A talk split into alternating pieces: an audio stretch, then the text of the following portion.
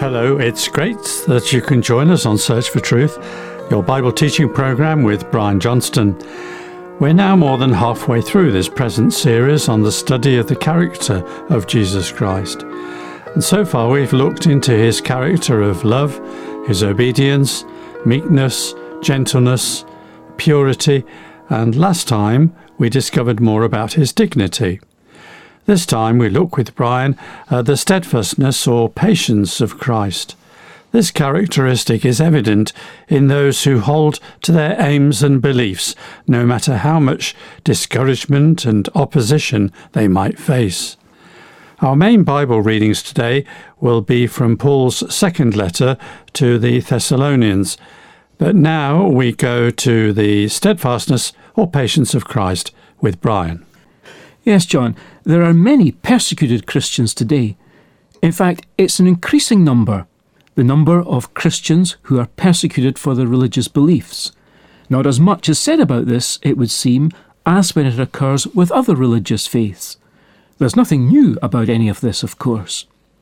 If you had the opportunity to speak directly to a Christian being persecuted for their faith, what do you think you would say? The Apostle Paul wrote his two Bible letters, those addressed to the Thessalonians, to a church which was undergoing persecution. There was also a tendency to ill discipline by some within that young and as yet immature church congregation. In Paul's message to them, there's a word that gets mentioned, a word that gets commended. It's the word steadfastness. Contrary to what might be our initial reaction if and when we encounter those suffering for their faith, Paul doesn't offer to pray for their relief. For Paul, the response to persecution is to emulate Christ, the Christ who persevered with superlative discipline. In more detail, his prayer is that they focus on the constancy of Christ and so apprehend it in their experience, that they might be counted worthy of their calling and God's kingdom, that they might desire what's good and find it realized, that they might still be active in works of faith through God's power, and finally, that they might be glorified in the Lord and He in them. Paul prays, May the Lord direct your hearts into the love of God and into the steadfastness of Christ. Early on in his writings to these persecuted Thessalonians, Paul acknowledges their steadfastness their steadfastness of hope alongside their labour of love and work of faith. When he writes a second time, he enthuses about how he shared the news of the steadfastness of their faith with others as an encouragement for others to do the same. He signs off by praying they'll find increasing inspiration in meditating on the steadfastness of Christ as our perfect example. In many of our studies previously, we've been referencing the character traits of Christ as we encounter them while reading through Paul's second letter to the Corinthians. And Christ's steadfastness is glimpsed in his followers there, who experience comforting after patiently enduring sufferings. But coming back again to the church at Thessalonica, sometimes recent converts are the best evangelists. In fact, they often are. And this was true of the Thessalonians. Despite being recent pagan converts to Christianity, they were showing great missionary progress. God's word was being spread in the world and obeyed in the church. Paul says in 2 Thessalonians 3 Finally, brethren, pray for us that the word of the Lord will spread rapidly and be glorified, just as it did also with you, and that we will be rescued from perverse and evil men for not all have faith. But the Lord is faithful, and he will strengthen and protect you from the evil one. Paul talks about God's word running and being glorified. Perhaps he was thinking of an Olympic runner entering the stadium for the final lap and taking the crowd's applause. But it could just as well fit the scene of a modern footballer running the length of the pitch, scoring a fine goal, and taking the adulation of the supporters. Paul the veteran apostle, was not parochially minded, but rather he'd an imperial vision. He longed for the evangelization of the Roman Empire, no less. From its intellectual capital at Athens to its commercial capital at Corinth, where he was now writing to the Thessalonians from, and on further to its administrative capital at Rome. And that would turn out to be Paul's final earthly destination. But it was a struggle, the good fight of the faith, as he put it. The supernatural, spiritual dimensions of the warfare, seen in the faithfulness of the Lord on the one hand, and the perversity arising from the evil one on the other. The faithfulness of the Lord is to his word, and then to his churched people, and this happens in opposition to the mischief of the evil one, the devil. Paul's request was for the Thessalonians to pray for him. Intercessors pray, missionaries preach, while hearers honour the word by receiving it. And in that way, the opponents are thwarted and God's word makes progress.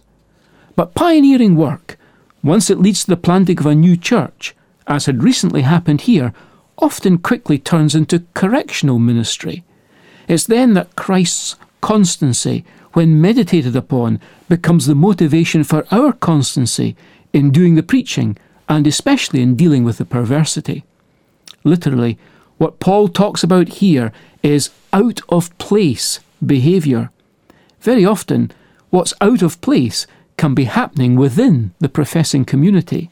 And this is what he says 2 Thessalonians 3 again.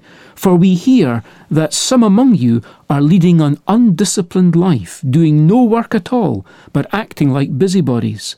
Now, such persons we command and exhort in the Lord Jesus Christ to work in quiet fashion and eat their own bread. But as for you, brethren, do not grow weary of doing good. If anyone does not obey our instruction in this letter, take special note of that person, and do not associate with him so that he will be put to shame. Some at Thessalonica were loafers, not busy, but busybodies. Progressively, in what follows, Paul takes the church through four stages of narrowing, sharpening their focus on how to tackle this problem in their midst. He begins by addressing the whole church, then narrows down onto the faithful majority, before coming, in the words we've just read, to the unfaithful minority, and finally to the stubborn individuals themselves who were persisting in the out of place behaviour of refusing to work in order to support themselves. This brought the need for discipline due to persistent disregard for apostolic instruction. The nature of that discipline was to be expressed in various degrees of social ostracism within the church. In other words, there was to be no more free and familiar fellowship with those who were stubbornly resisting the apostles' appeals for them to end their disorderly behaviour. The whole church was held responsible for this, as led by their leaders, of course, and the spirit of the discipline was to always remain brotherly, with its purpose being to shame the offenders into better performance. Both internal discipline and external persecution such as we encountered here among the Thessalonians, demand patience. And the Greek word primarily used for patience means cheerful or hopeful endurance, a constancy. Looking more widely around the New Testament, the following are among the areas in which we as Christians are called to be patient in this sense. Number one, we are to bring forth fruit with patience. As Jesus said in his famous parable, the seed in the good soil, these are the ones who have heard the word in an honest and good heart, and hold it fast, and bear fruit with perseverance. When you plant an apple seed in the ground, it takes years for the trees to grow, and even more time to produce apples, but eventually the fruit appears. Spiritual fruit also takes time and requires patience. Now, number two, we are to endure trials and tribulations with patience. Romans 5 and 3 says, We also exult in our tribulations, knowing that tribulation brings about perseverance. Also, in enduring life's circumstances and sufferings, the Apostle Peter says, If when you do what is right and suffer for it, if you endure patiently, this finds favour with God. And then number three, then we are to run the Christian race with patience. Hebrews 12 and 1 says, since we have so great a cloud of witnesses surrounding us, let us also lay aside every encumbrance and the sin which so easily entangles us, and let us run with endurance the race that is set before us.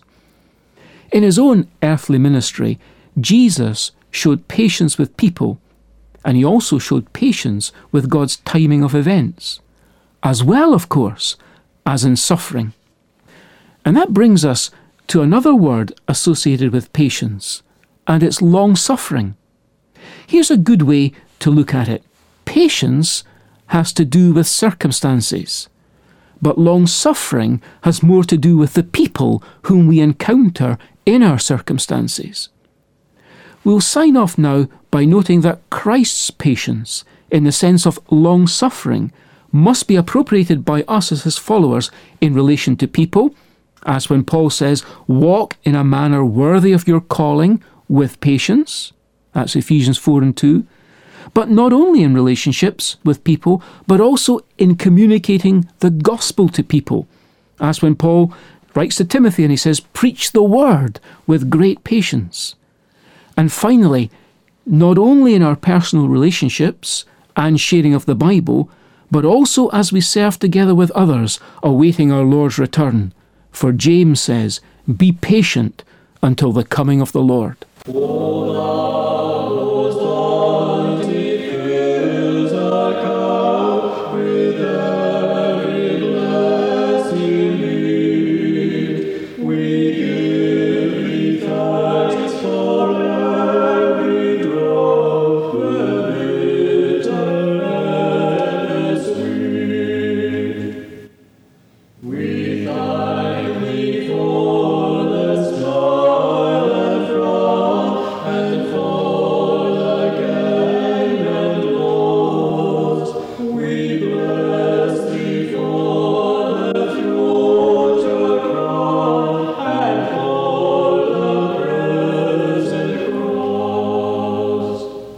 As usual, I'd like to remind you there's a free book to go with this series of 10 studies of Christ's character, and a copy can be yours if you write in.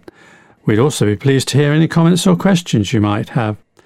So if you'd like a copy of the book, just ask for The Character of Christ, and you can write in by email or by post, and here's our address. Search for Truth, Hayes Press, The Barn, Flaxlands, Royal Wootton Bassett, Swindon, SN48DY, UK.